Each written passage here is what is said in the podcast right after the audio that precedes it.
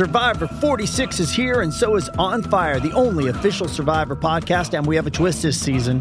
The winner of Survivor 45, Dee Valladares, will be joining us every week. We're going behind the scenes of the biggest moments, the how and the why things happen, and the strategy and analysis you can only get from someone like me, a Survivor winner. Listen to On Fire, the official Survivor podcast, wherever you get your podcast.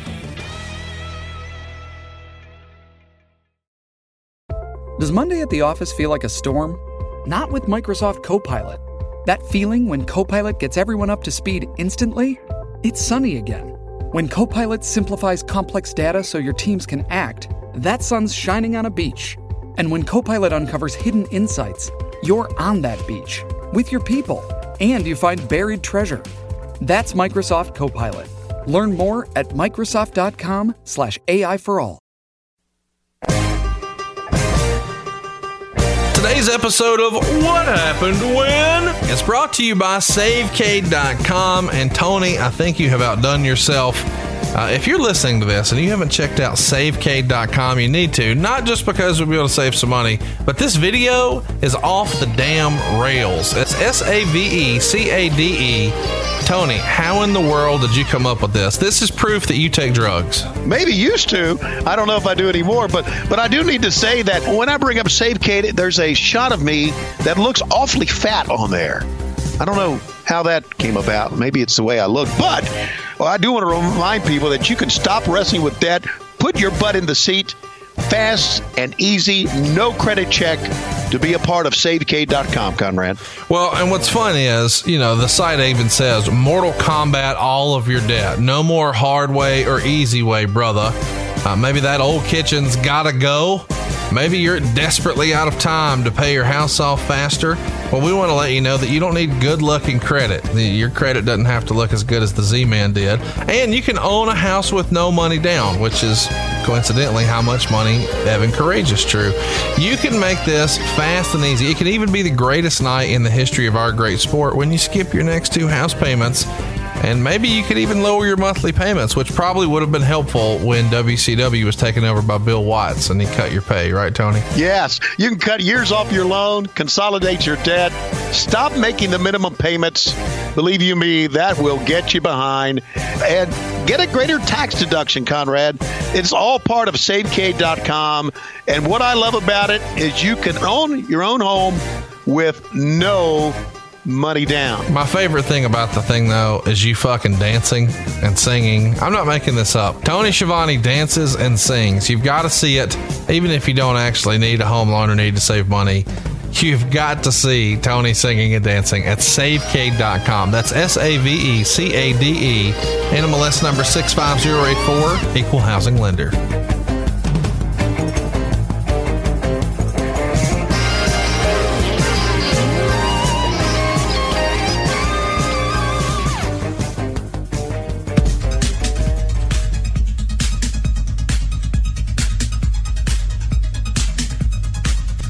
David Crockett and Tony.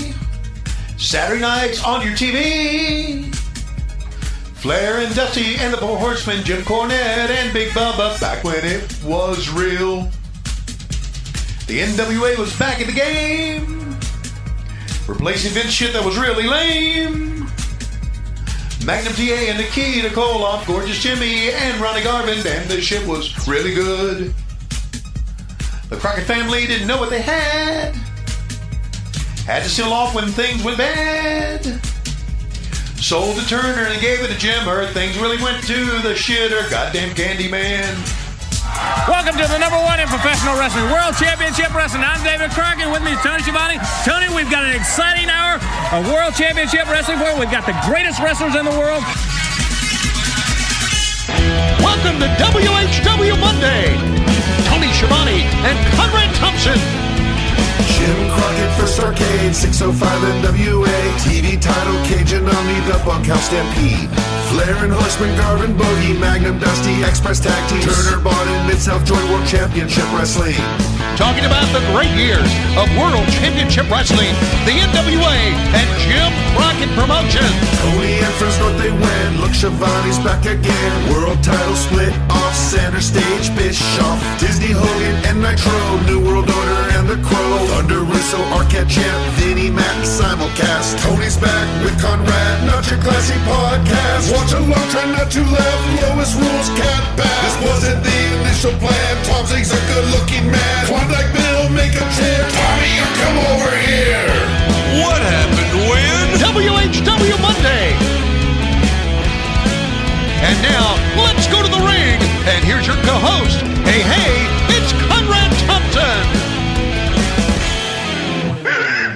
Hey, hey, it's Conrad Thompson, and you're listening to What Happened When? Tony Schiavone, what's going on, man? How are you? Conrad Thompson, happy month of June to you, buddy. We, uh, wow, we're into another month here in 2018, and we're just as red hot as we can be. Thanks to our uh, our listeners, our loyal listeners who who joined us now each and every Wednesday. Uh, but for our loyal listeners on Patreon, you get us on Monday commercial free, and we appreciate everybody who's uh, who's a part of what happened when. I could never imagine it'd be as hot as it is. Thanks to everybody, Conrad. Thanks to you. Well, man, thanks to the audience for supporting us the way they have. We had an overwhelming response on Patreon. Uh, a lot of people thought we were crazy when we had the four different levels and we had the low key big hog. And Tony, it sold out almost immediately. Lots of people are digging what we're doing. We'd love to have your support as well over at patreon.com forward slash WHW Monday. Lots of behind the scenes stuff already up and Adam. Of course, a little peek at Tony doing prep work for this week. You got to see Tony calling a baseball game, which is the real gig. And we rolled a little tape right before we taped this episode. We're going to continue to crank out this content every single week. So stay tuned, including more bonus shows. And uh, I think maybe the highlight of Patreon right now is probably your reaction video to the Enzo rap video. So you're going to watch the Enzo rap, have your reaction, and post it. Quite the venture here. Um, how would you describe your relationship with rap music and hip hop culture, Tony? Uh, zero. Okay. Yeah. Al- Although I I do need to say this. Uh, when I was working for another radio station in Atlanta, there was a hip hop station in our cluster. Yep. and a, a, a rap group. I don't know if it became a famous rap group or not. I don't know. And I guess I should. A rap group, about three guys came in and they saw me, and one of them dropped down to one knee. one of them went, Tony Schiavone, my God. And I said, Get up, son. It's not that big a deal. So, uh, even though I, I, I don't listen to rap music, it's not my type of music. I have nothing against it. I, as, a matter of fact, there's actually some Eminem stuff that I f- uh, thought was pretty darn entertaining, and some stuff by Outkast was too. But I don't listen to it, even though I, I don't. I, I think uh, wrestling has had some fans within the hip hop community. You know, it's uh just for a minute there, I thought you were about to freestyle when you said, Get up, son. I thought that was like the hook on something. So, hey, what's your favorite Outkast song? Uh, I don't know the one where the dogs were shaking their head back and forth. What was it? What was it on the video? That's probably Hey Ya. Yeah, hey, yeah, that's what it was. Yeah. Yeah, that's not what I was hoping for. I was hoping it was something like Rosa Parks or Miss Jackson or So Fresh and So Clean. But, you know, we'll go with Hey Ya. Hey, y'all's good. I'm not arguing that. Well, listen, you know what else is good? And that is LinkedIn. And and the reason I'm excited to talk about LinkedIn today is because LinkedIn, and I don't even know that you and I have talked about this before, Tony. They have helped my business grow for years and years and years. You see, a business is only as strong as its people, and every single hire matters. So don't settle for posting and hoping the right person will find your role and apply. Instead, do what I do and choose LinkedIn. LinkedIn is the world's largest professional network, and it's also a better way to find great talent. And really think about this I mean, how often do you check job boards? For most people, it's like a very occasional thing, but there is one place where you can go and check out professionals every day. It's LinkedIn. 70% of the workforce here in the United States is already on LinkedIn. So you've got 22 million professionals viewing and applying for jobs on LinkedIn every single week, and that's across every industry. There are hundreds of thousands of businesses who have posted to LinkedIn jobs over the past year, and they rate LinkedIn jobs 40% higher than job boards at delivering quality candidates just because that's where the candidates already are. Uh, LinkedIn is going to consider skills, experiences, location, and much, much more to match and promote your job to potential candidates. If you're not using LinkedIn for your hiring needs, you are missing out. We've got a special offer right now, don't we, Tony? Yes, we do. Uh, Conrad, go to linkedin.com slash what happened when. That's linkedin.com slash what happened when. One word, what happened when. You get $50 credit towards your first job post. How about that? Get your $50 credit today. Terms and conditions apply. I think you did that wrong. I think it's linkedin.com slash what happened when. I think that's what you're supposed to do. Sorry, only you can do that. that that's your gimmick, not mine. Well, let's get to uh, Lois's gimmick now. Are you ready? I'm ready to go, and let's bring Lois in. Lois, sweetheart, if you're ready. We're doing this on a weekend, so sometimes you never know what shape she's in on the weekend, but she looks pretty good today. Hi, honey. And here we go. Three, two, one. Lois rules. Uh, I, uh, the, the hit play. Uh, start again, Conrad. Sorry. Oh, Why, why, you're the worst button pusher ever. This is It's. you're, you're literally I'm- counting. I'm letting you count. it's like three, two, one, play. I didn't do it. What you fucking. Okay. s- oh, leave this in. All right, here we go. Three, two, one. Give me a play. All right. Now it's rolling. And we see the American Dream, Dusty Rhodes, and Baby Doll coming to the ring. Uh, boy, Baby Doll was quite the star back then. Wouldn't you say that? I was four, so I, I can't speak to that. Okay. Well, then, did anybody tell you that she was quite the star back then? I have heard she was a big star, and Dusty Rhodes here. Man, this is the way, you know, when I go back and I watch tapes, I want to remember Dusty. You know, he's coming to the ring here in an ill fitting t shirt, kissing the camera on the way out. And he doesn't, I mean, the dude just exudes stardom. I mean, he exudes cool. And speaking of cool, here comes Ric Flair. What, what building are they shooting this in right here? Spartanburg Memorial Auditorium. What's the Very small venue that was close to Charlotte and was very good for our TV tapings back then. Th- that's what I wanted to talk about is, you know, you look at this and this looks like a very small building, you know, like Ring of Honor runs much bigger buildings than this. And we've always heard that, you know, 1986 is probably Jim Crockett Promotions best year, but yet here, man, this is not a big building at all. What do you think the capacity here is? Oh, the capacity here may be 2,000 people, 3,000 people at the most. Uh, and and you're right. Uh, there, there there's Tommy Young uh, as the referee, and Flair said this is for the title. And they had they had David and I voice over this, and David was screaming, "All right, here he is in all his glory! Watch out, Tony! Here he goes!" and then man, this intro music right here hits me right in the feels.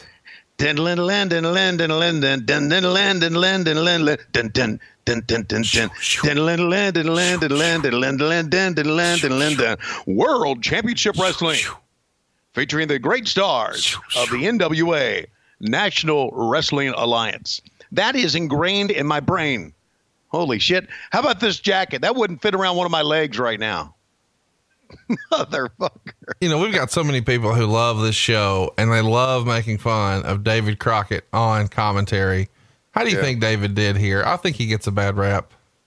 he gets a bad rap because uh, David wasn't an announcer. He uh, he didn't grow up wanting to be an announcer like I did. Didn't study uh, radio, TV, film like I did. He was an owner of the company, and I think he gets a bad rap because look, he wasn't that good of an announcer. But as Dusty Rhodes used to always say, that fucking David Crockett is raw, buddy. When he calls matches, he's calling it from the heart because it's his business. He's getting he it wants over. it to work. He's getting What's it that? over.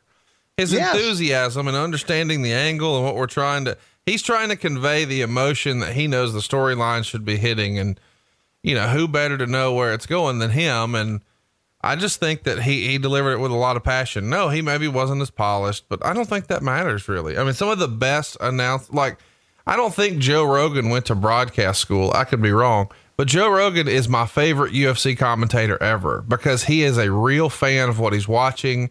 He has a real understanding of what they're doing because, you know, he's rolled around in jiu-jitsu for years and years. And I just think Rogan adds a, a real, oh, here we go. Let me, let me let you take over here. Okay, here's what I like to say, uh, Tony Schiavone. Uh, what I think uh, for most of us being uh, from uh, up north of the border, uh, we talk Ronnie Garvin, hands of stone. We talk like hockey players. but I'd like to say this, Tully Blanchard. I'm. we got to settle this man on man. I think, well, one way or the other. and this is what's going to blow you away, Tully Blanchard. I'm one day I'm going to have the big gold belt. I'm going to be the world champion and your snivelly ass is not. Think about that. They're going to put the strap on me. You talk about desperation? I think that's desperation. Let's go to the ring.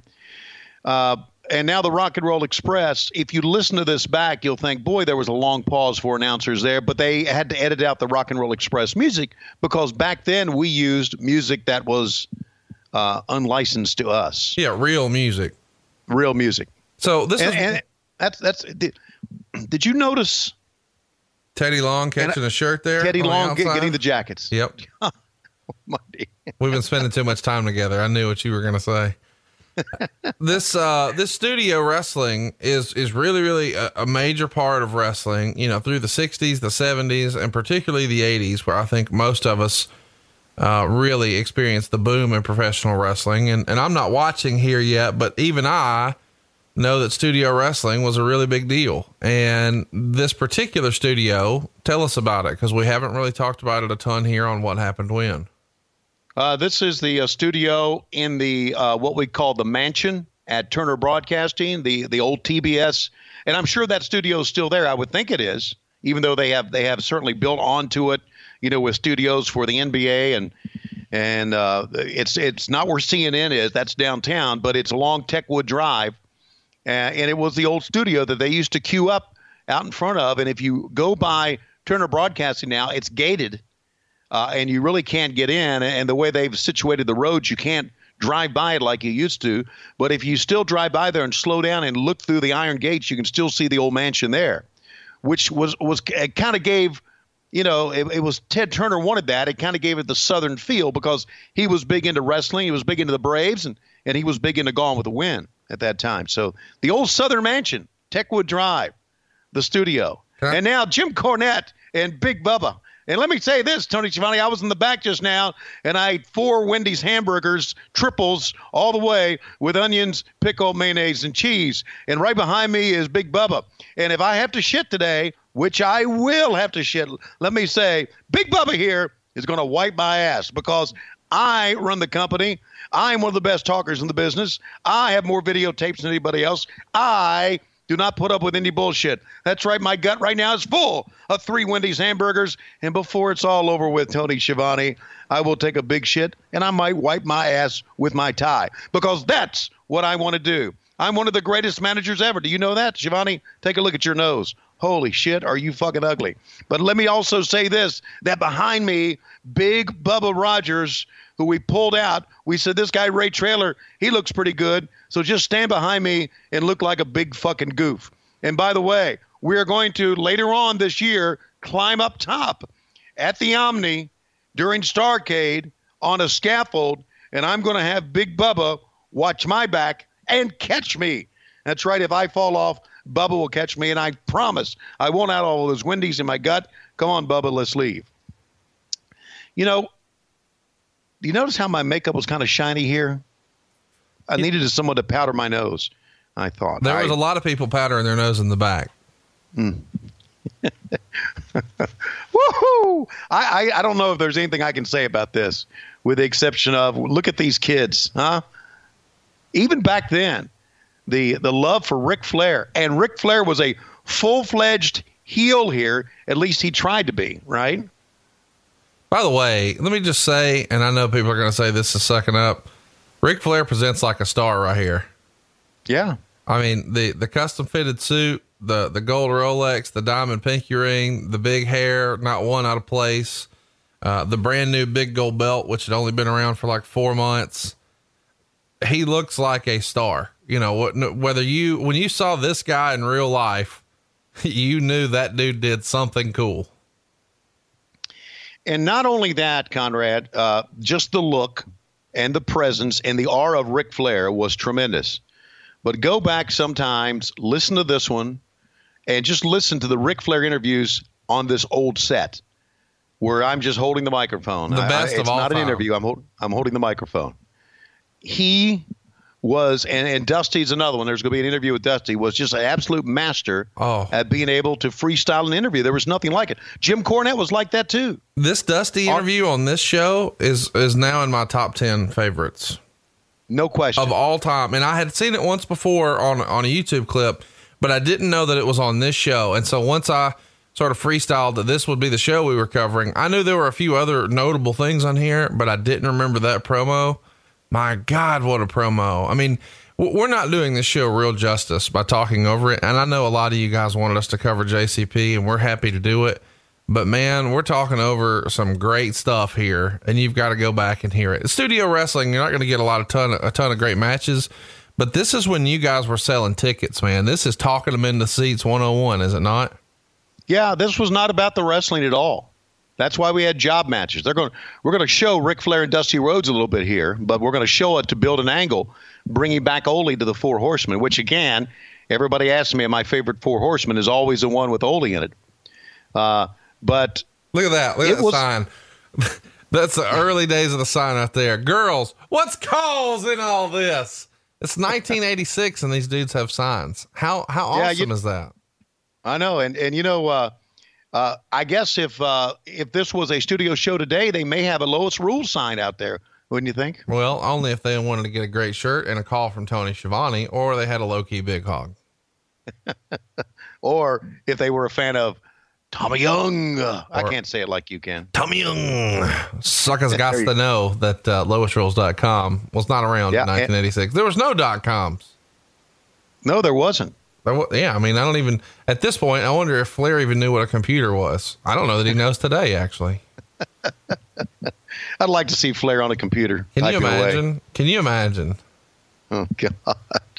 Anyway, this was a, and, and again, Dusty's in the back here now just let you behind the scenes.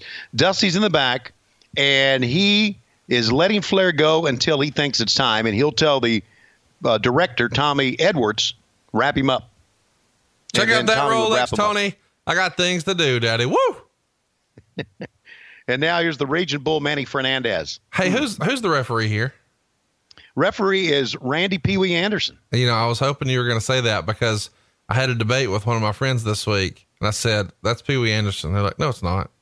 And I was like, yeah. Really? They're like, no, Pee Wee Anderson ain't that Pee Wee Anderson. I was like, yeah, that's how time works. Look at Tony Schiavone then and now. Okay. Hey. Well, I mean, you look at me here and I'm four. So right. Okay. I'm considerably larger than when I was four. yeah, you are. Uh, Raging Bull Manny Fernandez was embroiled in this feud with uh, Jimmy the Boogie Woogie Man Valiant uh, and Paul Jones and uh, Jimmy Valiant, uh, I think at this time had the mask over him, called himself Charlie Brown or whatever, and uh, and they were uh, uh, battling Paul Jones, who had the Barbarian, and also had a guy, and he's not going to be on the show, but they they pulled this out, and I went, oh my God, I forgot all about him. Teijo Khan was a member of Paul Jones's army back then. Uh, Baron von Raschke was a member of Paul Jones's army back then, and you know, just just great talent, really. The um, let's talk about the studio again.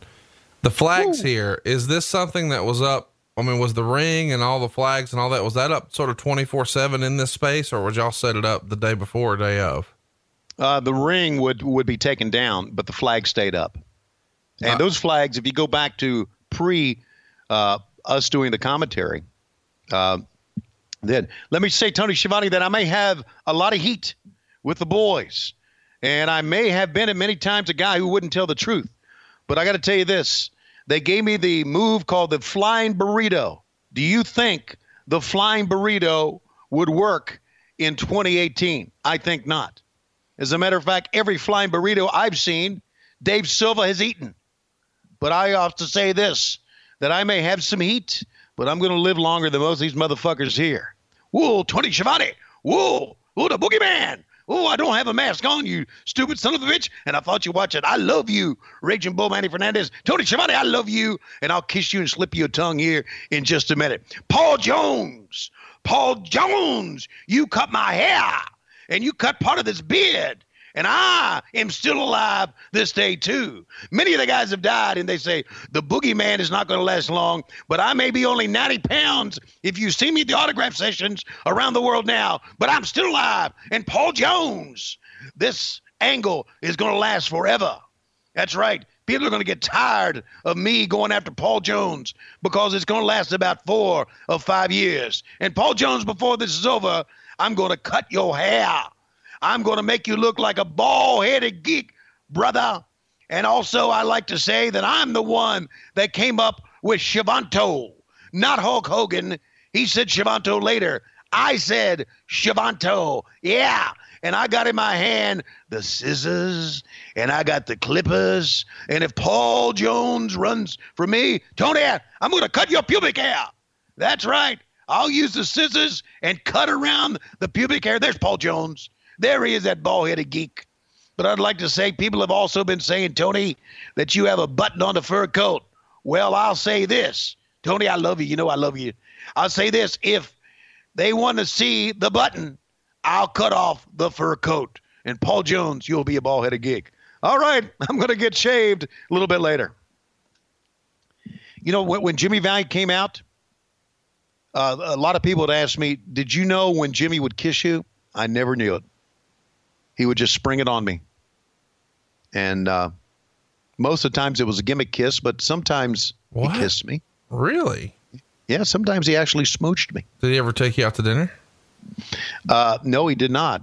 But uh, Jimmy was uh, Jimmy's a good. Jimmy was. I always thought Jimmy was like uh, just an old time hippie that that got into wrestling. And, and, you know, if you go back and you see Jimmy Valiant, uh, in earlier years, he was handsome, Jimmy Valiant. He was a very good looking guy. Yeah, and uh, he and Johnny Valiant, you know, of course, wrestled in the WWF, and uh, and uh, then he became the Boogeyman, and uh, and here is Dusty. Uh, and also uh, something to tell you, Dusty and Jimmy, the Boogie Woogie Man Valiant, were very tight at one time, and then Jimmy Valiant kind of went out of favor with Dusty. What happened? I asked Dusty about that. I said, You're not using Valiant as much as you used to. And because the Boogeyman thing was over, I mean, and he's, and basically, Dusty told me that Jimmy would go out and do what he wanted to do in the matches and wouldn't listen to anybody. In other words, he wanted to go out, uh, gouge him, you know, with a thumb in the eye, with a headlock, and then do the elbow drop off the ropes and maybe do a two minute match or a three minute match. It would not go as long as Dusty had wanted. So he really fell out of favor with Dusty because of that. Uh, and and Dusty did some angles, you know, with Boogie Woogie Man as his uh, partner. So uh, the life of a booker. Uh, as I'm watching this now, Ric Flair is getting in the ring. Ric Flair is going to tell Tommy Young this is for the title, and it's something that we compl- and I'm going back and I'm listening to it, Conrad. David and I completely missed this, and we should have picked it up. And I, I'm thinking that this is a case where we're not being produced as announcers, are not telling us what to say. We're standing there holding the the, uh, the microphones. And now Ric Flair said, for this, for it's the title. And Tommy Young said, yeah, it's for the title. You sure? Yes, it's for the title. We completely missed this as announcers, and we should have said that. Right. That would have made maybe just a, this match mean a little bit more. And of course, this ended up being an angle for Ole Anderson to return. And uh, we're also going to see a great Four Horsemen promo here as well. How, how, uh, how great is Dusty keeping Flair at bay? Whenever Flair starts to charge at him, all he does is just hold his elbow up, and Flair stops dead in his tracks. yeah, and that Dusty had such charisma and such timing with the fans. He was, uh, look, Dusty was was not in great shape as other wrestlers go, but man, they loved him. They absolutely loved him, and they believed him. I mean, they believed he was the American dream. They believed he was as tough as they come, the son of the plumber from Texas, all that stuff.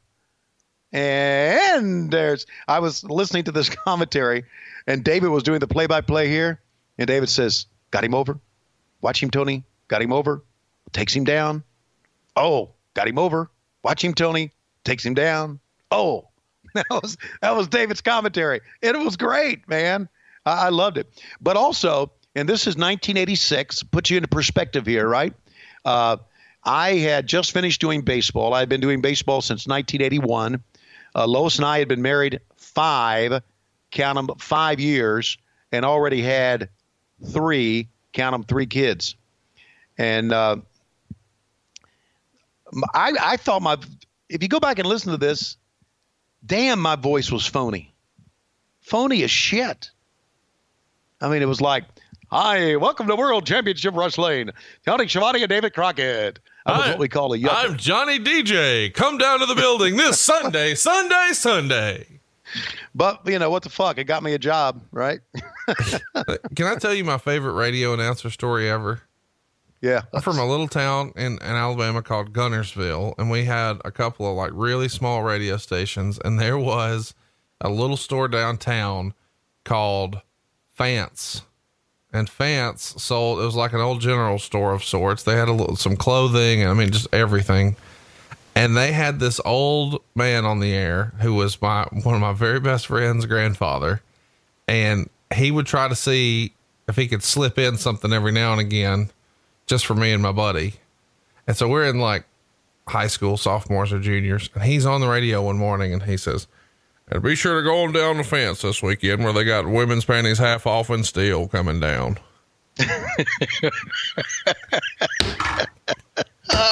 Klondike Bill would love that, would he not? women's Yeah. panties half off and still coming down. in uh, in 1980, in 1980, which was the year I graduated uh, from college, uh, actually the fall of '79, I was working at a local radio station and I did some announcing, but also ran the board. And we had this show called uh, it was a college football scoreboard show called the Musical Scoreboard, and it was very popular. Had a couple of guys, and they played just college football fight songs underneath of them as they read down the scores. And of course, that's back before the internet, right? Right. So people tuned in to listen, check out the scores. And you would call in and say, uh, What's the score of uh, Alabama and uh, in Georgia? And uh, there was this guy, Bill Wise. He was called Coach Wise, longtime announcer. Had one time been the voice of the Wake Forest Demon Deacons. And he would say, Oh, that's uh, Georgia 50, Alabama nothing, something like that. And uh, there was one guy called him one time and he said, uh, Give me the score of, uh, I don't know, Auburn and Samford. And Coach Wise gave him the score and he said, uh, Gave me another score. And right before he hung up, he said, Oh, yeah, tell Coach Wise to suck my dick. Oh my god. right on the air. And and uh, Bill Wise, I mean, just didn't lose a step. He said, I, I have no idea what he was saying there. I think he was talking about his mother. So, so look at here. The match is coming to a disqualification end. Tully Blanchard, Arn Anderson in the ring, giving the business to Dusty. Here comes Ole. Man, this is classic stuff here, is it not? Yeah, and this is only coming back from an injury where he was uh, on the shelf for a little while. So have, having him coming back was a big deal, and this was a big surprise for uh, you know for Dusty Rhodes. Now remember, they're coming out of the, this is the year. Wow, coming out of putting Dusty in that cage, breaking the leg. Remember of of the Gathering and Starrcade in '85. So again, the angle is is again pushed right towards Dusty. And again, Dusty had some heat back then with the boys because they always thought that Dusty was the major part of the angles with the top heels, which he was, and it worked. It, it may have gone too long. I mean, I, I, would agree that maybe they did some of it may have gone too long, but uh, here's Arn Anderson, and uh, again, uh, this kid. I always said, I said, you may say you're from Minnesota, but you open your mouth, you're from Rome, Georgia, buddy and he was talking about here. I don't want to toot my own horn, one of my favorite ones, but toot toot. He's going to say here. Arn Anderson was a tremendous interview, and uh, this was the Horsemen coming back together again. Again, I know a lot of people like Windham, a lot of people like Luger. Obviously, when Paul Roma became a part of the Horsemen, he went down the shitter. Uh, but this was the best incarnation of the Four Horsemen by far. And I tell you why it was. In a minute, you're going to see Ole Anderson do an interview, and there was nobody in my mind nobody in my mind more believable on their interviews than Ole Anderson. Ole Anderson here is being referred to by Arn as the Rock. Right. Uh, this is, of course, years and years and years before Dwayne Johnson, but that was certainly the nickname. And what a famous promo this is. This is just moments after the attack on Dusty Rhodes that we just saw. And I think everybody remembers this promo because of the words that, that Ole is going to say and then the little hands in the middle celebration. All time is Ole Anderson the most underrated promo. I mean, I feel like there's so many younger fans who don't really appreciate like everybody talks about how Arn Anderson was an underrated promo because it was an era of realism. But before Arn was doing it, Ole was doing it. Uh, underrated on a national level, no question. On a regional level, I think anybody who was uh, oh no, you and, you and Dick Bourne, no. But I'm saying like Yeah. people who grew up, you know, say the NWO fans, they probably don't have a, a lot of experience with this promo. You need to go watch this. This is one of the better promos of the year. Yeah, this is one of the better promos ever on, and it, it, it's it's funny that we would pick out this this actual episode because we're going to see uh, in this episode what made us what we were, the great promos from Ole Anderson, and you mentioned from the American Dream, Dusty Rhodes as well. Ole said it's not going to be over till one of us is dead, And buried. and then they they had to edit that thing out basically Now, on here- the network. Here's my question: Did one of us is dead and buried? It aired on JCP TV. They just clipped it out on the network version. That's right. Yes, Yeah. it did. I mean, now look, we didn't give a shit. We we uh, we played copyrighted music, and uh, we said it's going to be dead, and uh, we were just, uh, you know, uh, does JJ look like he's going to be fall asleep there? He shouldn't, By the way, JJ looks the exact same age today. doesn't he? Yeah, I mean, it, the only difference is he wears glasses more often now, but otherwise, JJ has been 55 since he was 25. I would agree. And there's the four horsemen together. And Arn Anderson Uh, there, Arn Anderson looks the same as he does now. Arn Anderson there, fun fact, 19 years old, looks 45.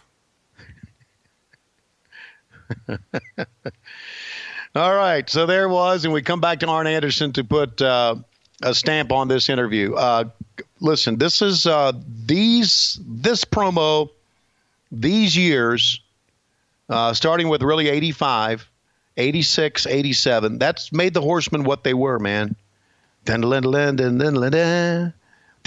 I love that song, man. Ser- I love that song. I know we were kidding. Arn Anderson here is 27 years old. 27? Isn't that crazy?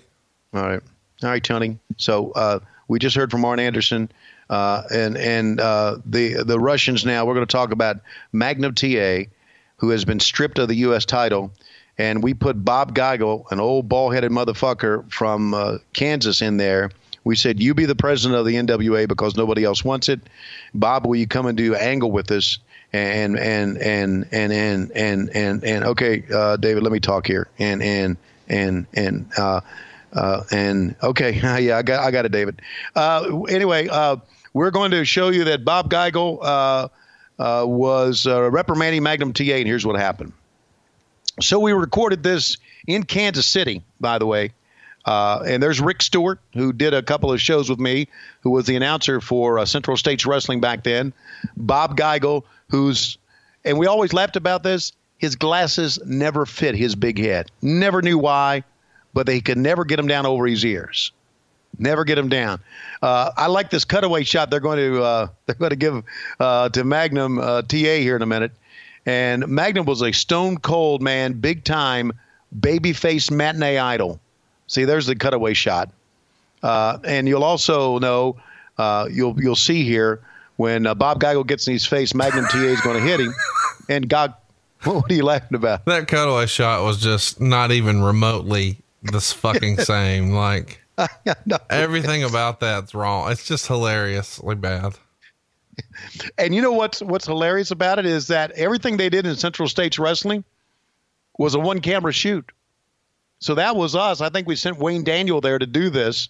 And so Wayne said, We got to have a second shot. So stand over here, Magnum, and shake your head and look. And uh, that's exactly what happened. So Bob Geigel gets to his face. He says, A United States champion is expected to keep himself in good conduct at all times. Let that be noted. And he hit the motherfucker. Wow. So there, and see how David's smiling. David's a fan, like us, right? David's saying, "Hit the motherfucker." Uh, so David's reactions, I thought, were priceless. They're absolutely priceless. And I also like to say, my hair looked fucking great there, didn't it? Yeah, I mean, I this, mean- this is back when you were bathing on a regular basis, long, long, long time ago. Now look at Bob Geigel. Look through these Coke bottle glasses here, man. Fucking Mr. Magoo. yes, it is. Or it's it's Uncle Festus, one of the two. I don't know, but it, I'm serious. Yeah, you yeah. slap a pair of glasses on Mr. Magoo and it's fucking Bob Geigel. Uh, Bob Geigel was a good guy. Uh, I had uh, I had dinner and lunch with him a couple of times, uh, but in a public setting, look at them eyes. In a public setting, he really didn't have much to say. So now they they stripped Magnum TA of the United States Heavyweight Championship here, which leads to an angle that during the Great American Bash, which I had initially forgotten, and then uh, my memory was jogged the uh, the very uh, last year one time, which led to the best of seven for the vacated United States Heavyweight Championship, which was pretty damn cool. And now I'm talking to Nikita Koloff, and Nikita's Uncle Uncle Ivan Shatoata, Shatoata. Here I am. I shave my head. I disown my family. I am going to really change my name to Ivan Koloff, and then years later, I'm going to become a preacher and grow my hair back. The Simpson family back in Golden, Minnesota, they have disowned me, but I don't care. I've become a big star, and I don't bathe that much either, right, Uncle Ivan? But let me say that I do make a little bit of money with the Crockett family, but my money's going to be made at Amway. Amway, as Jim Crockett Promotions head of uh, Jim Crockett Promotions, I'm Jim Crockett Jr. Don't talk about Amway. We're talking about pro wrestling here. And here's what we're going to do. I don't know where the camera is, uh, but I'm going to tell you that we are going to have a best of seven, four out of seven tournament for the U.S. heavyweight title. And Ivan, stop talking about Amway.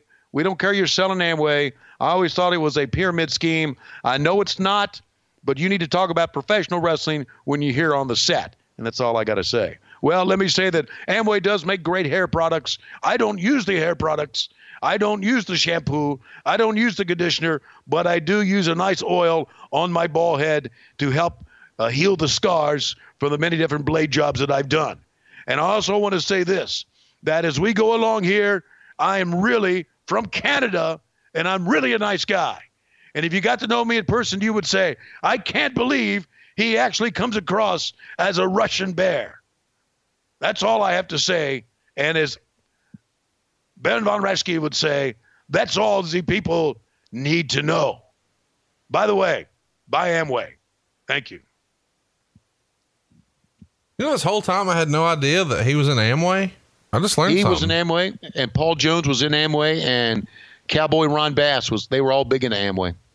you know, my uh, my grandfather was double diamond in Amway. How about that? Uh, uh, what did Double Diamond mean? Mean I the don't know. top of the list? Apparently, it means he's a big shit. They would like fly him all over the country to speak to people and whatnot. Wow. Then that means you know they. Uh, I've used some of their products. I love their products. To be honest with you, it's that's not a gimmick, but uh, you apparently can make some money in Amway. This is not a commercial for Amway, by the way. Yeah, I don't even really know what Amway is. You know, that all happened with my, my fam jam long before I was four years old. Yeah. All right. Now Tully and Arn, the Horsemen. Uh, you know, you, you you talked about Ole Anderson being a very underrated promo. Right? I think Tully Blanchard was a very underrated worker. I think he was one of the great workers that we had. And that's because he was a great athlete. You know, former quarterback, as we always talked about, from, I believe, West Texas State. Uh, he was just a great athlete. And, oh, man, spine, or something like that Arn Anderson spine buster, buddy. Woo! Uh, but uh, I, I thought, oh, I think Tully is is a very underrated worker. Oh, I don't think anybody disagrees with that. One of the all time greats for sure. And that's worth mentioning. Uh, he'll be available for photo ops and he's going to do a little War Games retrospective with JJ Dillon, Lex Luger, and Road Warrior Animal at Starrcast. Congratulations uh, f- uh, to you for getting Tully to do that. That's quite a coup. That is quite a coup. Uh, who is going to be uh, beside JJ to, to keep him awake? Uh, that midget, that midget Rich Botini. or Bocchini? Is Yeah, he going to try to keep him awake? I don't know who can keep up with with Rich Bocchini. You know, we were making fun of uh, Crockett's commentary earlier. I was like, well, it could be worse. It could be fucking Rich Bocchini. Well, we, we would have had Rich Bocchini, but we wouldn't have been able to see him over the dais there. How great is this? Tell us what's going on Yeah. here. Uh, this is the uh, promo for the Great American Bash, uh, paratrooper, and you see the shot. This shot is from Charlotte, North Carolina, and the first Great American Bash at Old Memorial Stadium. Uh, Ricky Morton and uh, Ric Flair, I believe, wrestled in that one, uh, and uh, or maybe it would come up. But we took the Great American Bash now, starting in, in July. We took the Great American Bash all around. Uh, we took the bash to Philadelphia. We took it to RFK, Philadelphia Veteran Stadium, RFK. Uh, we took it to Jacksonville at the Gator Bowl. We took it the Orange Bowl in Miami. Uh, we took it to the Fulton County Stadium in Atlanta. We went to the Greensboro Coliseum and indoors. Uh, we went to Memphis and the Liberty Bowl. And I went on. I went the entire tour. I went the entire tour uh, and did some ring announcing. And I want to tell you, it's it's one of the most memorable summers of my life. And also, I got a chance to talk to Waylon Jennings. They took me to Nashville and had a chance to talk to Waylon Jennings. And, Waylon was very, very good. He was very entertaining, very gracious, but he really got pissed off at us uh, during the Great American Bash Why? because it well, it's it was in his. I look kind of fat here, don't you think? I think it's the beginning of what I am right now. At that, ro- that belly roll. And a fat guy should never wear horizontal lines, Conrad. Keep that in mind. Um, but there, anyway. So here's a story about Waylon Jennings.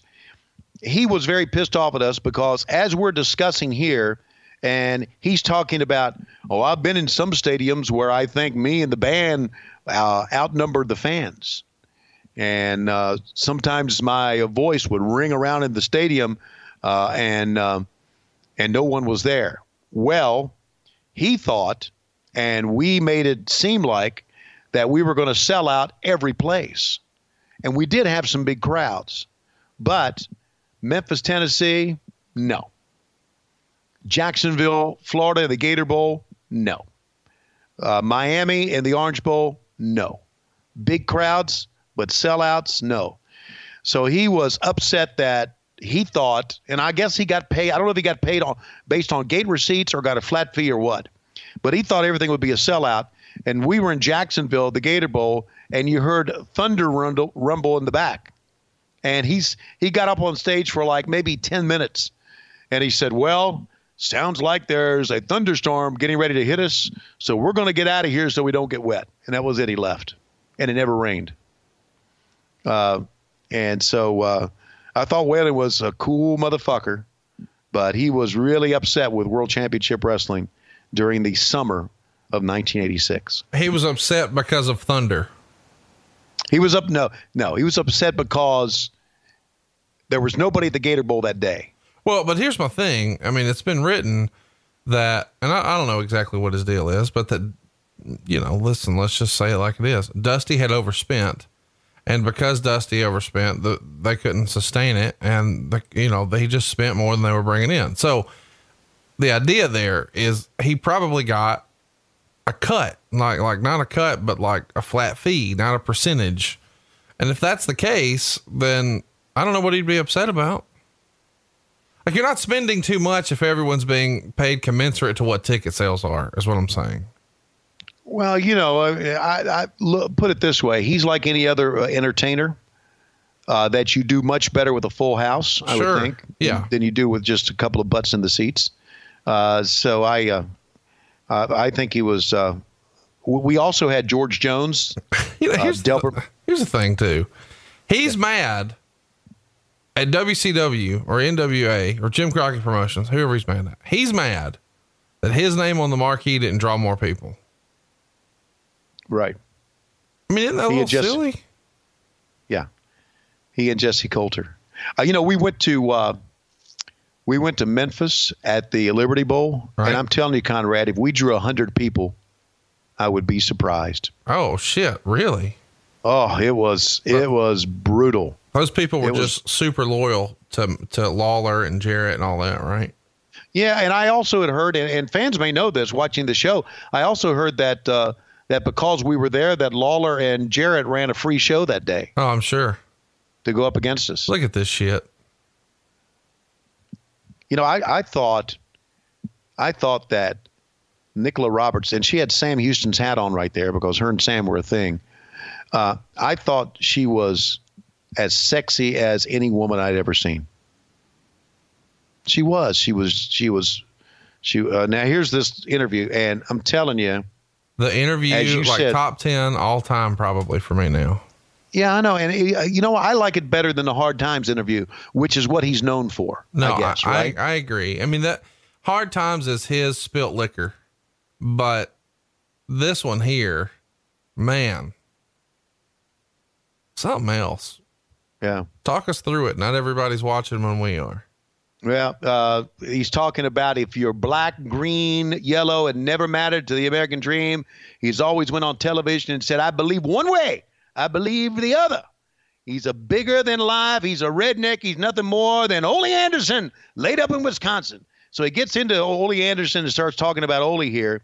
And they're starting an angle between he and Ole Anderson, of course, or he and the horseman here but he's also talking about Dusty Rhodes through the years and he's talking about doesn't matter what color you are you've always believed in the american dream Dusty Rhodes you've always watched me on television and he kind of brought everything together he kind of make you he would you would watch this interview and i know people watch this interview and i know it didn't matter he t- he always talked about when he would say it doesn't matter what color you are red he would always put green in there red green black white it didn't matter. He would draw those people in, man.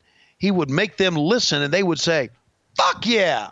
Hell yeah. That motherfucker may be a may be big and fat, but he's just like me. He's just like me. And that's what made Dusty Rhodes and his interviews magical. He said, I'm going to go over here and tell this kid because what color he is, there's not an American dream that you can't reach out in life like Dusty Rhodes did on television at the end of a lightning bolt. Now he got into his cliches. End of a lightning bolt. Offer up my innocence was another thing that he would say. And he would just throw those cliches together. And nurturing my wounds was another cliche. Uh, and he would throw those together, and people would go, fuck, man, that guy was tremendous please, everybody, go back and make note of this time and watch this interview again. It's something else, watch man. it. Yeah, watch it a couple of times. This interview, I'm telling you, this interview rings true for pro wrestling. And I want to tell you right now, this interview rings true for life. Leave no stone unturned. Leave no rock not thrown. No glass broken. I mean, just.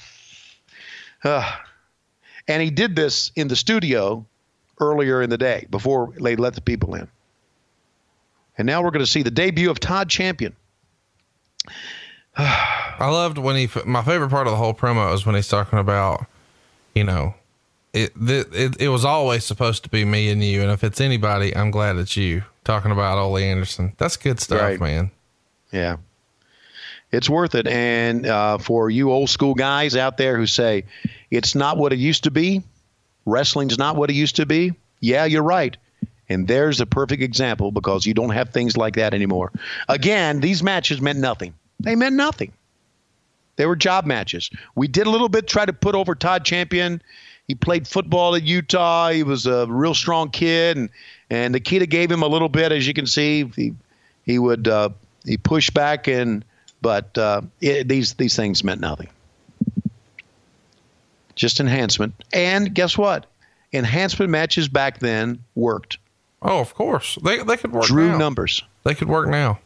You're Yeah, trying to yeah, get that's a, right. trying to get a guy over and trying to show what he's capable of and you know, show off some of his uh his hot moves and what's his finish and all that stuff.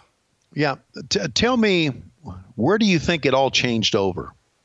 Oh, Of course, you were very young then. Monday Night Raw. You know, when Monday Night Raw came and then Nitro came, it became a situation where you guys didn't feel like you could show as many enhancement matches. You know, you still had a lot of enhancement matches on Raw, but then you'd have like one, you know, competitive main event. And then Nitro came along, and before you know it, everything had to be, you know, names against each other. Right. There, there's something else. There's there's another element here that I wanted to talk about. Uh, because this is the year before Jim Ross arrived. And when Jim Ross started doing the broadcast with us, uh, Jim was always a big proponent of less enhancement matches and more main event type matches to get the fans to watch. Because Jim, you know, went out and went to television stations and talked to television. Uh, and this is before World Championship Wrestling. You know, he went out and, and got these stations for Bill Watts. So he was a big proponent of that. And he always pushed for it. And I don't know how much influence he had with Jimmy Crockett back then, maybe none. But I remember talking to JR, and JR said, Man, these, these enhancement matches are not doing us any good at all. So he believed in that before its time. So maybe if you start watching uh, the later editions of WCW, World Championship Wrestling, you'll see more and more real matches than just enhancement matches. And I don't know how much of an impact he had, but I do know he was a he was really big into that, and he really was very vocal about it when he first arrived. And that's my thought on that. There's this Russian sickle I don't that know. Russian sickle was tremendous. Of course, he didn't put it on too well because he's he's working with a lug here. But uh, that was one of the most. I mean, Nikita Koloff was a fucking super heel. Look at those traps. Good God. No, I mean, look, he's he could have been the original Goldberg. Yeah. No question. And now with Tully Blanchard. Here's another thing. Tully Blanchard, you know, uh, uh,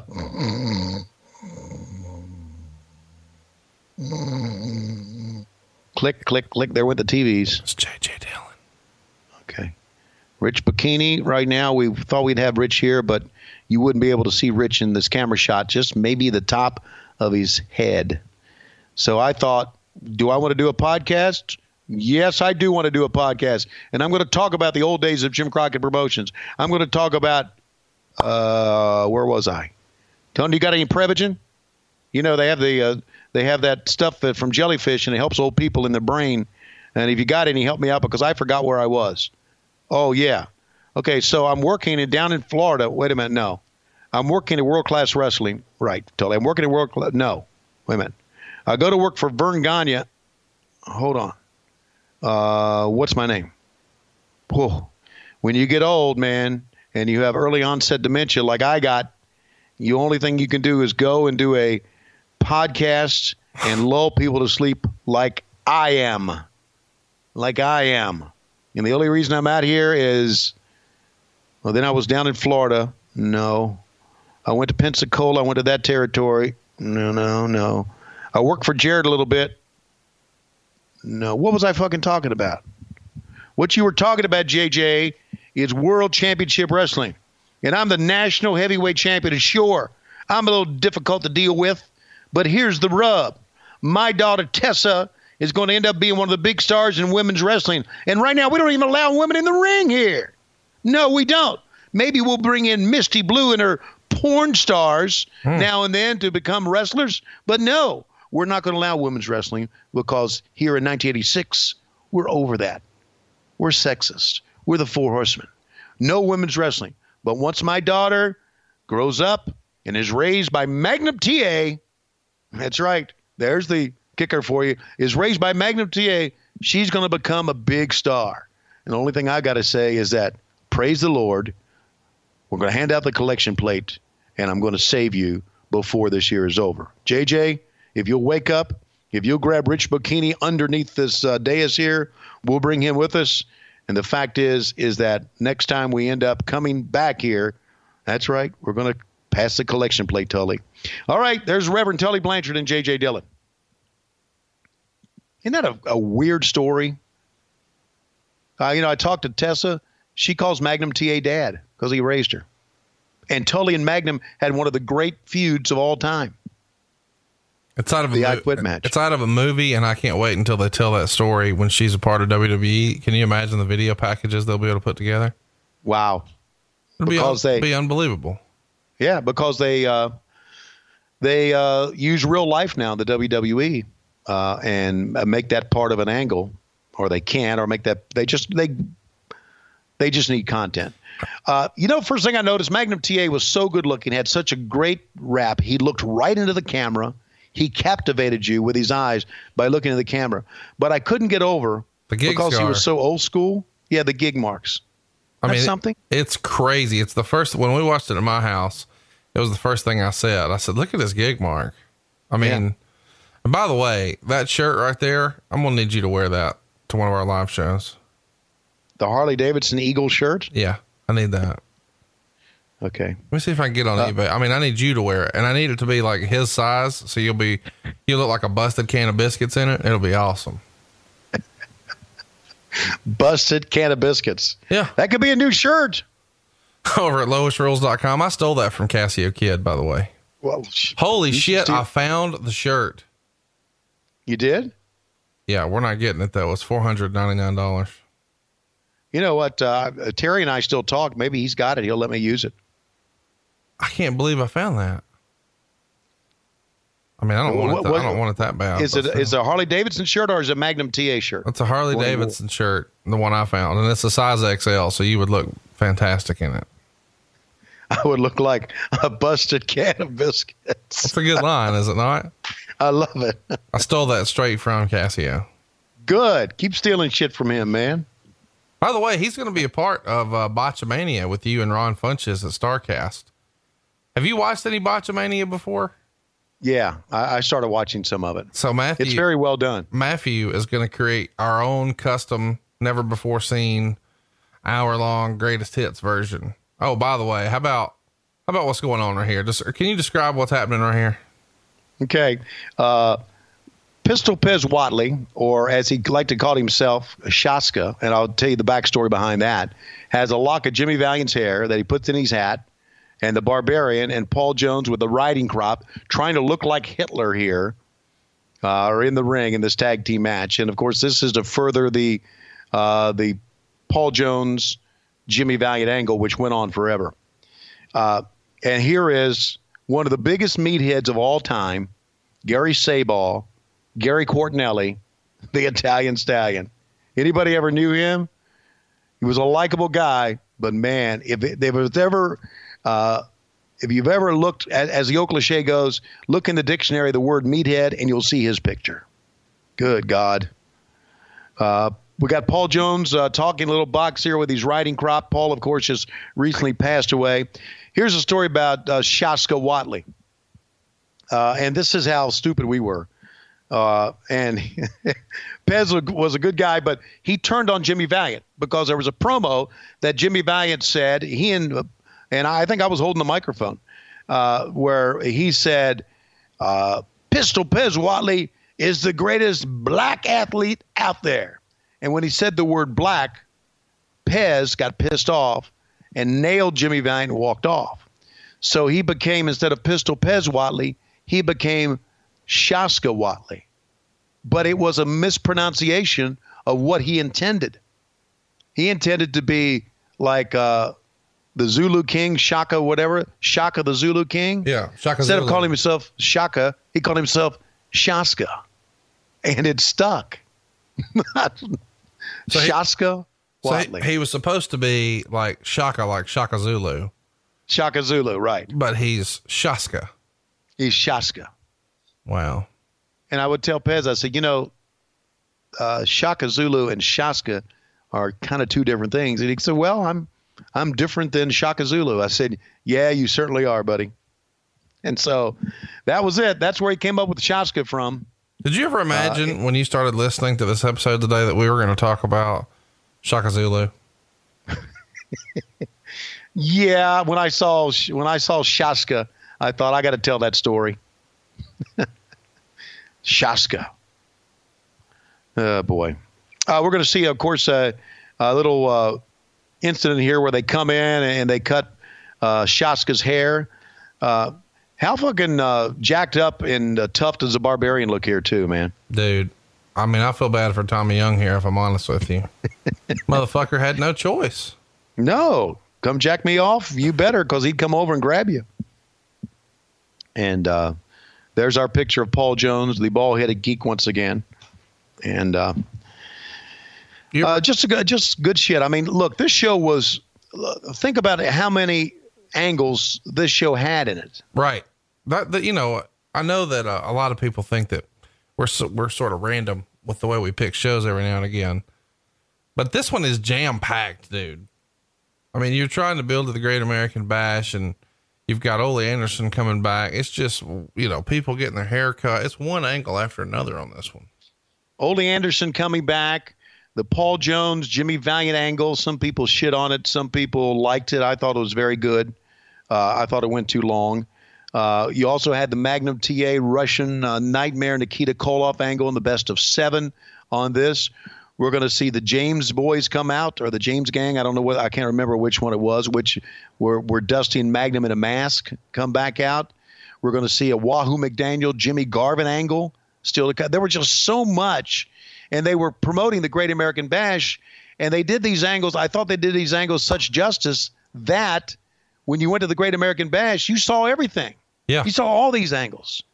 And that's why there were some bashes, like, for instance, Greensboro, they sold out.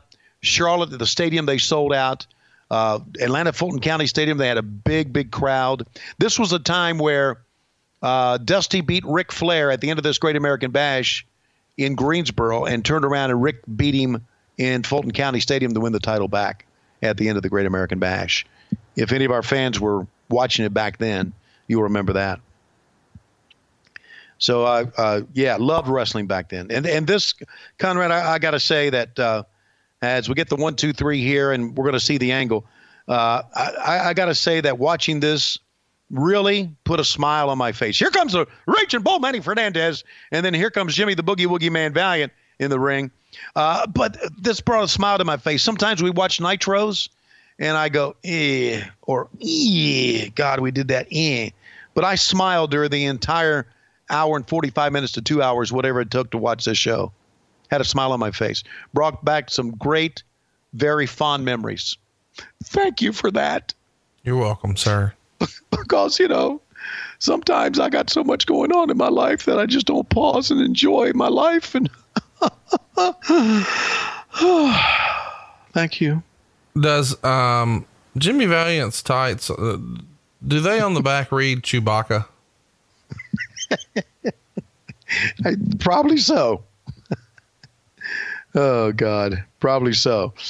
Uh, now they're good. They, see, they would just come to the set right afterwards, man. They would do an angle and they would, they would come to the set. And here is one of the baddest ass motherfuckers ever. Have you heard the story about when he walked between two towns uh, just to get a case of beer or something? Have you heard that story? No.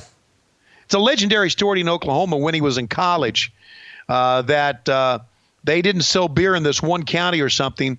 So he walked like 50, 60 miles to get a case of beer and walk back on a dare or something like that. You may have, there may be uh, some fans out there that know this legendary story, but I had often heard it that that was the type of guy he was. He was just as tough as they come.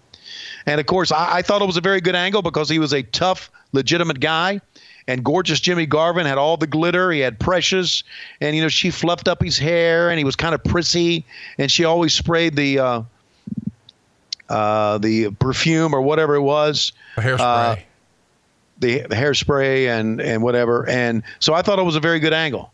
Uh, and here's another cool thing about what's going to happen here. Wahoo's going to go to the ring, and there's going to be these guys dressed up like Ric Flair. We saw them earlier, right? They were all with ties and yep. suits and Ric Flair signs. He is going to give them just absolute shit during the entire match. And they love it. Yes, they do. But I mean, he was like, man, he was like, he was like cussing their ass out. Uh, and it was actually kind of funny. Uh, uh, we didn't really pick up pick it up on the air. You go back, you listen to it. You're not going to hear what he says, but he's starting right there. You see that? You know what I realized when I watched this this week? You know how we've joked before that Samoa Joe is the only Samoan in that's not related to The Rock. There's like The Rock and Yokozuna and Wild Samoan and Afa and Sika, and all those are somehow related. You know, Right. the Usos and Rikishi and whatever. And then there's Samoa Joe. Yeah. Pretty sure Wahoo McDaniel Samoa Joe's dad. Got the same kind of nose. Well, I'm just saying he's a big, thick motherfucker, chopping Mm-hmm. people to death, taking no i mean, taking no prisoners, kicking ass, old Yep. school. I mean, look, that's that's Wahoo Joe right there. And Wahoo used to have this, and we all laughed about it and gave him a hard time about it. Wahoo, you know, colored his hair. I mean, look how jet black this hair is, right? No, really. But he had a spray. He had spray black that he sprayed on the top of it, and would cover up his bald spot with that black stuff.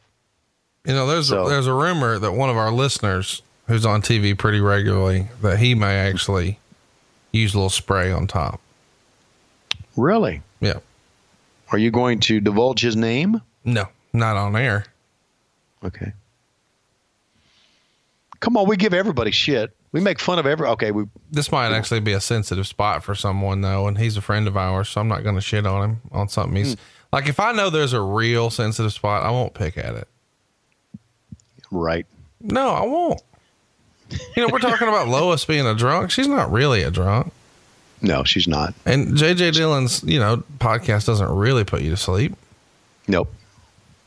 But do you know, uh, thanks to Big Booty Judy, Lois ordered some moonshine uh, in these mason jars. that Man, came that- to the house. That big booty Judy is a bad influence. Yeah, and Lois, I say this: she's not a drunk, but she got a, uh box of six mason jars of moonshine. It didn't last long.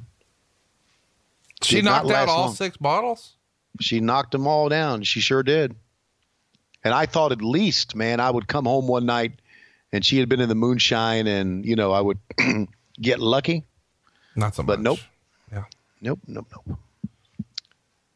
Because she drank so much a couple of nights, she just kind of fell asleep. Well, I mean, what's wrong with that?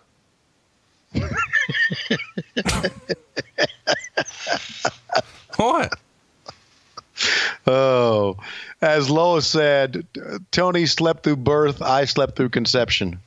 Oh my Uh, god, She she tells that joke all the time. that is such a great line. Don't you think? Yeah, I do. Yeah, that's that's one of her lines. Because when Chris was born, it took all night, and I kept falling asleep. And so she said, "Yeah, he slept through birth. I slept through conception." So Doesn't That's say a lot about you, but it's a great line. notice how Wahoo, when he puts him in the backbreaker, which is going to be the finish, and he put the he did that like so he could talk to those people on the front row. Now he rolls out and says something to it, and Wahoo was like, "Fuck all you guys, fuck you, fuck you," and they're all laughing. Uh, love Wahoo, man. Absolutely loved him, and because I was a big fan of his growing up, it was such a treat for me to be able to work with him too. All right, you can't get enough of Jim Cornette once. You're going to get enough of Jim Cornette again. Okay, I just finished shitting Tony Schiavone, and I want to let you know it was a long, greasy turd. It came out my ass, and I had a towel, so I did wipe my ass. I'm going to go back to Wendy's and get three more triple cheeses with mayonnaise and lettuce and tomato and mayonnaise. I know Bruce Prichard knows more about it, as he would say, "Goddamn motherfucker," or something like that. Uh, but I got Big Bubba here with me, and people don't really know how big and wide my ass is underneath this dais. Come on, Bubba, let's go to the ring because we're going to have the Midnight Express come out. And you know what, Conrad? I I I really forgot how much I really like Dennis Condrey as a wrestler until I watched this again. You know, I don't know that we've talked about this before, but here's a little uh, fun fact for you. Bobby Eaton, of course, a Huntsville native, graduated from Lee High School here in town.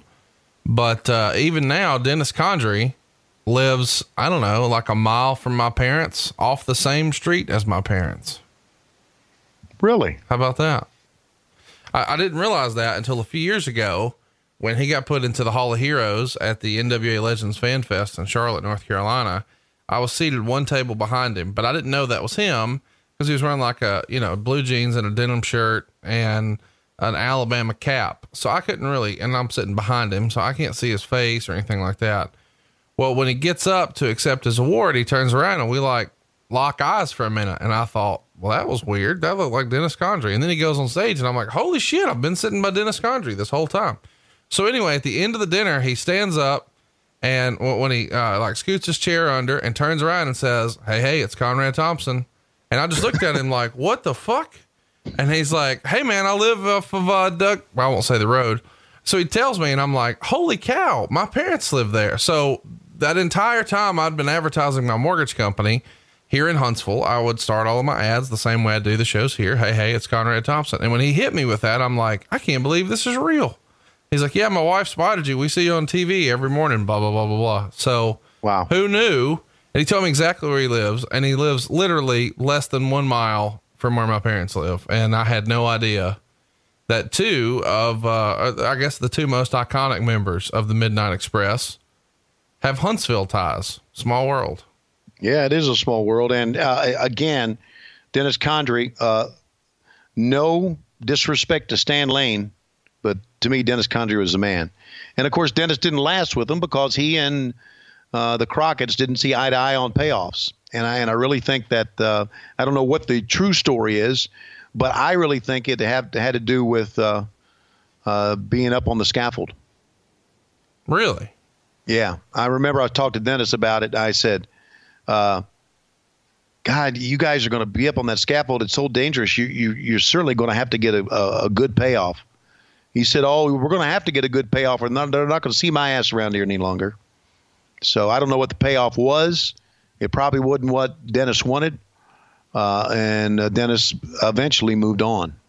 I don't know really when he left the Midnight Express, uh, but it wasn't too long after this. And when he left, he just fucking left. I mean, nobody Yes, he even did. knew he was gone or where he was going or when he's coming back. Or I mean, it was a crazy, crazy, crazy deal. Um, I guess it's worth mentioning that he leaves in early '87, just literally Okay. overnight, no notice or anything. He briefly pops up in uh, the AWA in '87, and then has a, a return here in '88, '89 and then did a, a, a few things for Continental in 89 and 90. And, and that's pretty much it. Where Yeah. Probably like March, April 90, somewhere in there, he's like, yeah, I'm out of here. Yeah, see that coincides with that coincides with early 1987, coincides with Starrcade, Night of the Skywalkers, Thanksgiving, the end of 1986. Yeah. So he gets a shitty payoff. He probably grumbles about it, and he and Crockett cannot come eye to eye, and he's gone. He just walks out. Because listen, I agree with him. You know, uh, and, and I know wrestlers these days with hardcore stuff, they're asked to do a lot of shit.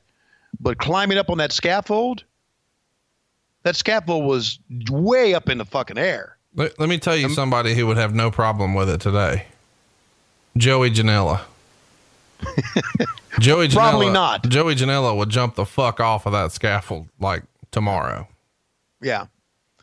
And uh, he, yeah, he probably would because he is bad boy Joey Janela.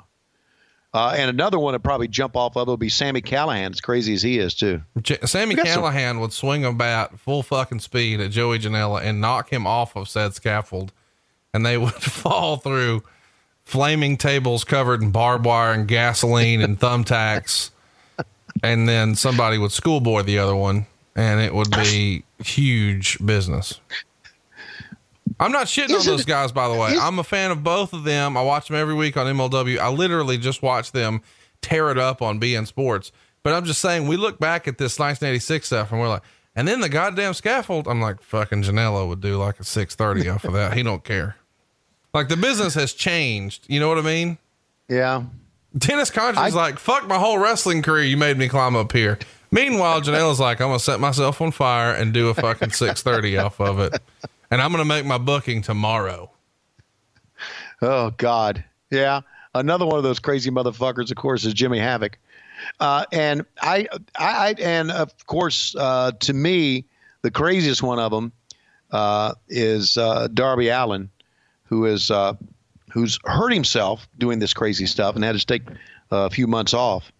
Uh, but I tell all these kids now, Conrad, and I know all of our, our listeners out there probably watch MLW or maybe watch some stuff on YouTube, some hardcore stuff.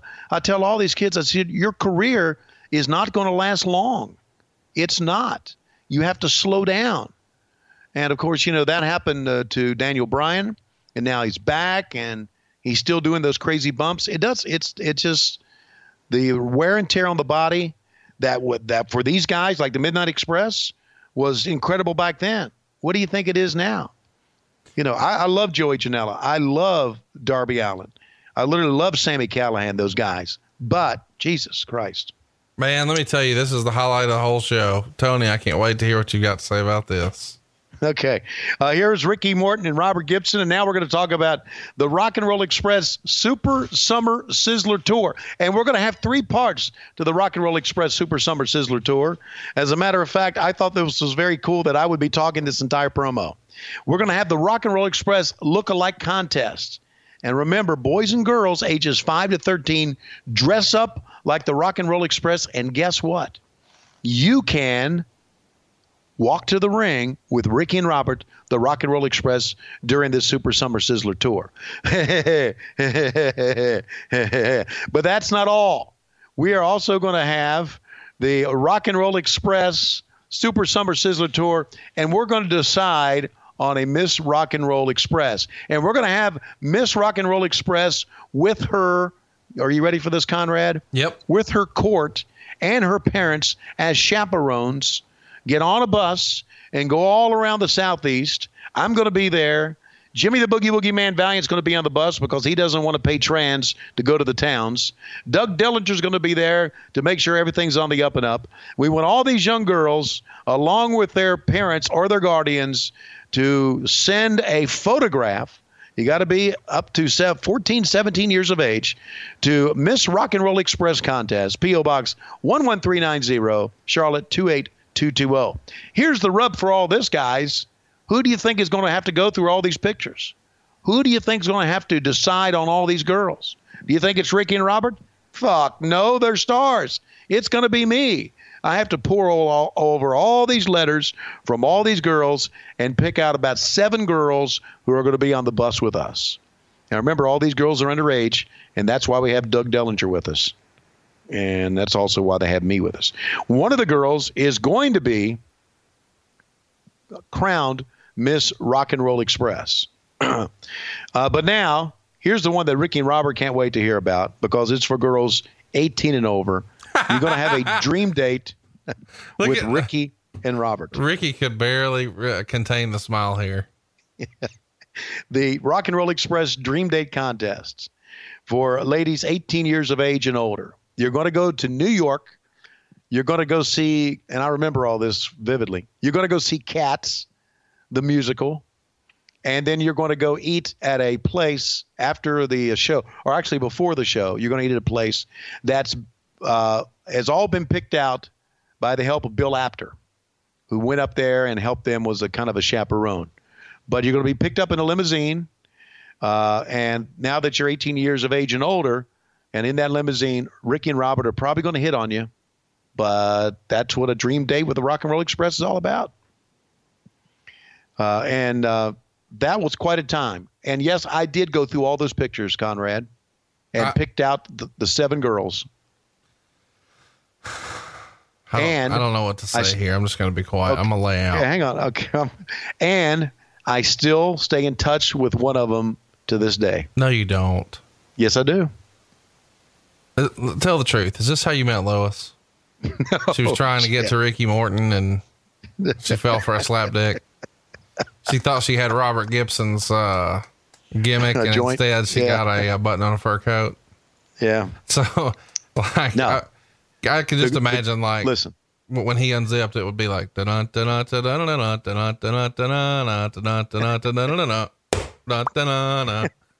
but when you did, it's like the whole price is right thing when you fail at Plinko. Right? It's got to be what it was. Uh, I got to get that sound. I don't know why, but they, they go, um, for information, call from nine to five Eastern Daylight Time, Yeah.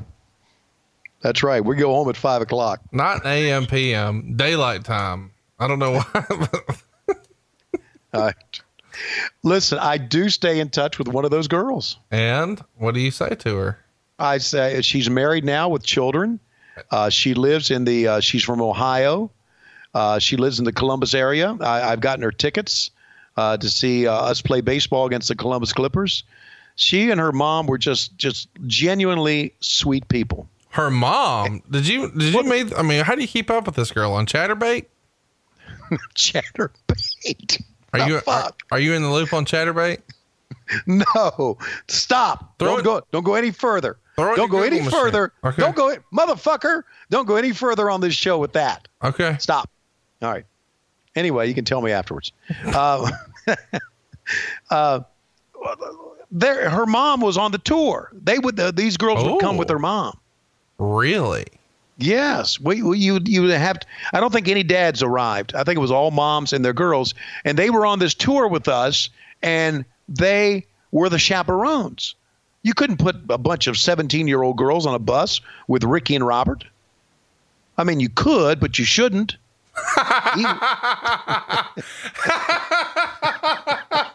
Line of the day. Roll the fucking credits. okay, you. I mean, look, there had to be a little bit of decorum here, because that was their age group. That's the girls that liked them, the young preteen girls, so to speak. And uh, all the girls were just as nice and sweet, and of course, they love Ricky and Robert. And I'm gonna I'm gonna say this for sure. I had a blast. I had a great time. It was worth it. We sold out everywhere. And of course, we didn't go to, you know, the big venues, uh, but we sold out everywhere, including the very last one on a Sunday was in Asheville, North Carolina. And uh, we crowned Miss Rock and Roll Express. I talked to Ricky and Robert that day. I said, okay, which one of these girls, which one of these girls are you going to crown Miss Rock and Roll Express? And they said, uh, I don't care. I said, well, you got to make a decision here. No, you make a decision. I'm not going to make a fucking decision. You make the decision. No, no, you make the decision. So I took the names, I put them in a hat, and I said, here, draw. No, you draw. I said, you motherfuckers. So I drew out of the hat, and this one girl, I think she was from Elberton, Georgia, won. And uh, uh, I concocted this big letter from Ricky Morton that I read on stage that day about how much they had a great time and all that shit. And we crowned her, gave her flowers and a sash and a tiara. And uh, so I was the brains behind the Rock and Roll Express Super Summer Sizzler tour. It was Dusty's idea, but I made it fucking happen. Me. How about old Boogie Woogie out here? He's got uh, some hair samplings from Shaska, Yeah. blows it out uh, of his hand, and he's cutting a promo here all about Pistol Pez Whatley and Paul Jones. This is good old school stuff. Yeah, he was a great promo man.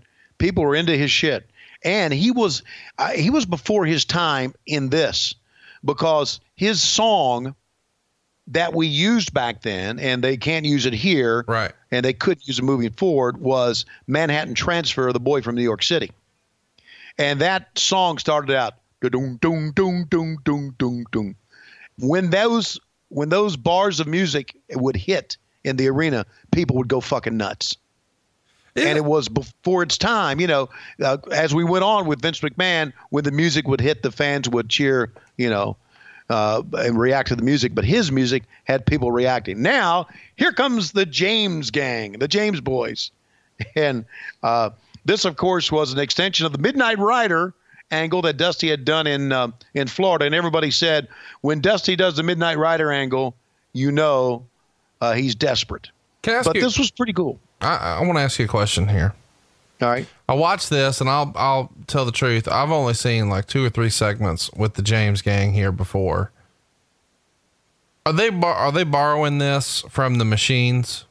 I feel like Vince McMahon and the WWF had just done the, you know, giant machine, super machine, all the like Hulk machine. Like everybody's wearing a mask around this time up there. And now all of a sudden these guys show up here doing this. Does this not feel like, and I know he was the Midnight Rider first. I'm not disparaging Dusty, but the timing here seems curious. Do I have my timeline wrong? Were the machines out first? Uh, no, I think you're right. And and and uh, knowing how Dusty was, you know, had his ear to the business, he probably said, you know, we can do better than that. Right. But the the fact is, is that you know, I always thought it was really cool with Dusty with the mask on, uh, still being Dusty Rhodes, claiming that he's not, because Conrad, there were still some fans out there that weren't sure that it was Dusty Rhodes. And those fans need to buy a shirt from loisrules.com right now. uh, there were some fans that says, "Nah, it's not Dusty. The guy talks like him, but it's not Dusty." They believe that shit, man. God love them. Absolutely, God loving. Uh, I don't know much about this uh, this Steve Regal, who is not the Steve Regal that we know, right? Or the Steven Regal that we know. Uh, and as a matter of fact, when he came out here, I kind of scratched my head thinking, "Do I remember this guy or not?" But there's no question I remember uh, gorgeous Jimmy Garvin and Precious. Great entrance.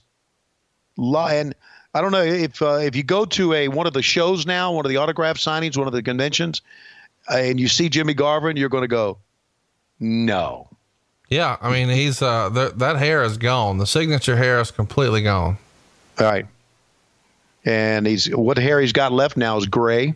What what a success story though, you know, private private airline pilot now, you know, and I mean he's just he's done really really well for himself working with NetJets and he's one of the success stories in wrestling. He was uh he was a commercial pilot before that. Check out over there on the corner with the Gucci shirt. Oh, Hall of Famer Teddy Long.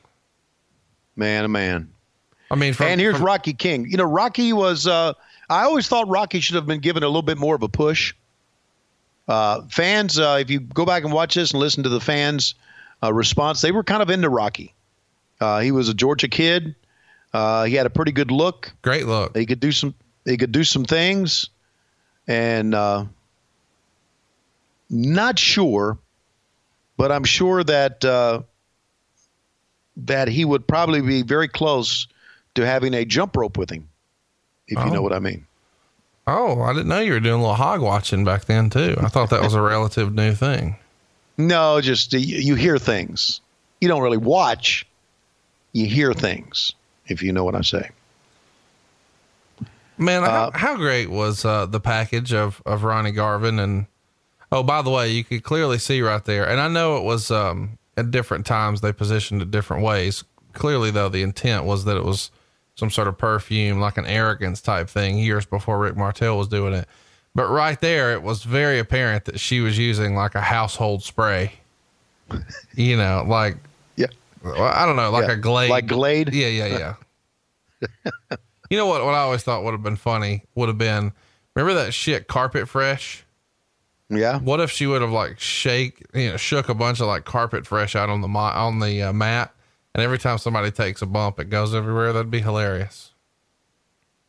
I'm telling you, I'm telling you, Mister Promoter. No. Oh yeah. No, I'll tell you this though. If I if I was doing that, I would have the carpet fresh on top of a flaming scaffold, and I'd put Joey Janela up there. He's the bad boy. Ignite the can. Do you know that Joey uh, Janela, and I don't think a lot of people know this, he was one of the uh, Black Scorpions back in uh, WCW? No, really? Yeah. He's older than he looks. How old do you think Joey is? Oh, I thought Joey was in his uh, late twenties. No, Joey's forty-eight years old. No. Yeah. He's like he's like ben, he's like Benjamin Button or whatever. I gotta talk to him about that. Hey, the the. I'm just kidding. Somebody put him on there in, in Wikipedia, and I knew that it was a misprint. So when we covered the Black Scorpion, I just did it anyway. I knew somebody was just trolling the page, but I just did it anyway as a shout out to the bad boy. And by the way, have you seen his show Spring Break? No. I got to get you a version of that. That may be something we have to watch on Patreon. Okay, we'll do that. There's a match on there uh, with the Invisible Man.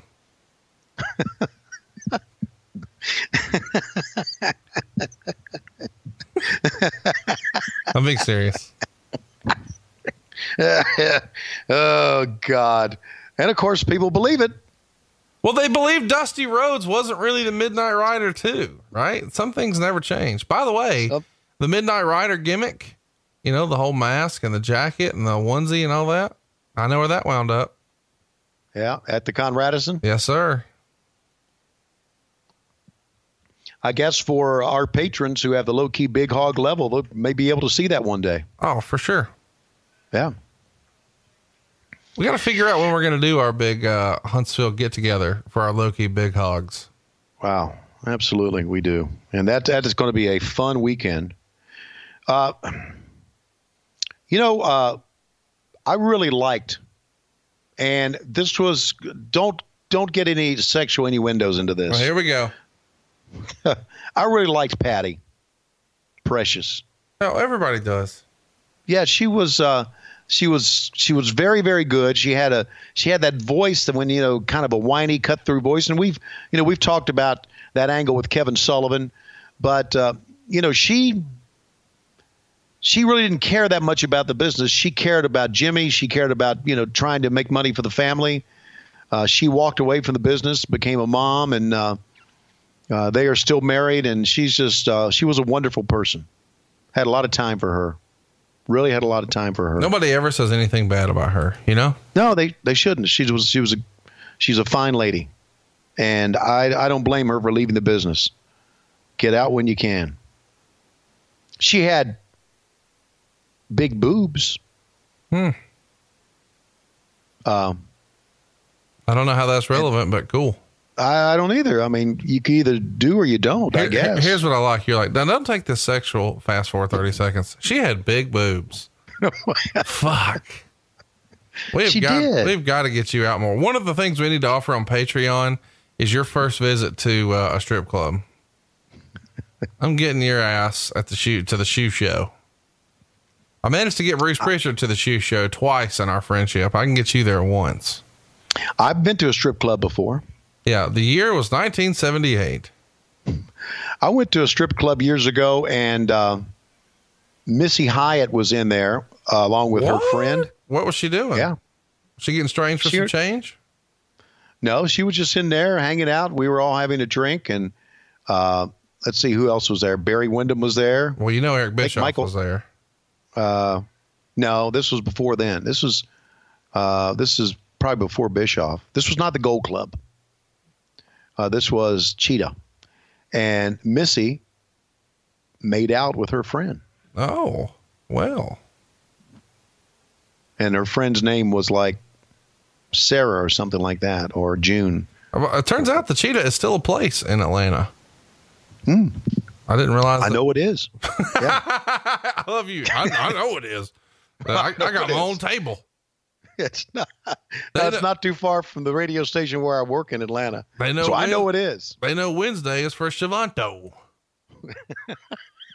what happened when Tony blew Well, his Patreon money at the cheetah? We ought to have a. We ought to have for our. our we ought to have uh, for some of our Patreons in a higher level. Go have a have a uh, a uh, let's see a uh, Tommy Young night at the Cheetah. I don't even want to suggest what might happen there. Golly. You got a big smile on your face on that one. I don't, cause I don't know what to say. Like, ah, I'm, I'm glad this episode's over and we can wind her down. Uh, ladies and gentlemen, the credits are rolling. Jim Crockett, Virgil Runnels, lots of names that we recognize here, boy. yeah, Wayne Daniel. Wayne was a hard-working son of a bitch, but Phil Dickey God. sounds like he works the door at the Cheetah. Wayne Daniel used to be the guy that rolled in all the tapes, shot all the footage. You know, we didn't do anything. We did, every, did everything live to tape. So Wayne was always in the back and, and was rolling that tape. Had a cigarette in the side of his mouth and was rolling tape, man. God get- bless the 80s. I guess we should um, tell everybody what's coming up next week. If you'd like to keep up with us, uh, please do. Clash of the Champions 2, Miami Mayhem. It goes down on June 8th, 1988. So we'll be right around that 30 year anniversary mark. That's what's coming up next week on What Happened When. And don't forget, if you haven't already, at least check us out on Patreon, patreon.com forward slash WHW Monday. Eventually, we're going to get Tony to the uh, cheetah, but right now you can see him watch the Enzo rap video, which sounds like a lot of fun. We're also going to be having a bonus episode coming to you soon. I think we might actually reach out to Joey and figure out is there a way we could cover spring break? Because I think you watching spring break would be fun. I know um, one of the bonus shows I want to do sooner rather than later is to make you watch ECW's One Night Stand from 2005. It's my favorite live show experience ever, and I think you would be into it. since you haven't seen a lot of that, I think it would be fun. Maybe a little CZW King of the Death match or something like that. Um, and then you maybe think Fran- you think Francine's husband would let her watch it with me sitting on my lap? I mean, can he be in the room? Well, if he needs to be. Yeah, I'm. I'm. I'm prob- har- I'm listen. I'm harmless, man. No, yeah. I mean, I guess if you if you showed him the button first, he'd be like, "Oh, we're good." It's you're very non-threatening, Mister Schiavone. Have at it. Right. I won't even know you were there. what? Won't even know you were there. Yeah, not minimal. It- you minimal. talk about no, no, you were there in the room. No, that's not what you're talking about. Oh, oh, okay. okay. Well, you know, you just said earlier. I mean, from your own wife's testimony, Tony slept through the birth. I slept through conception. yes. So, well, listen, uh, coming up, let's go ahead and give you the schedule here. Next week, Clash of the Champions 2, Miami Mayhem. The week after that, June 13th, 1987, another episode of what we just saw, NWA World Championship Wrestling.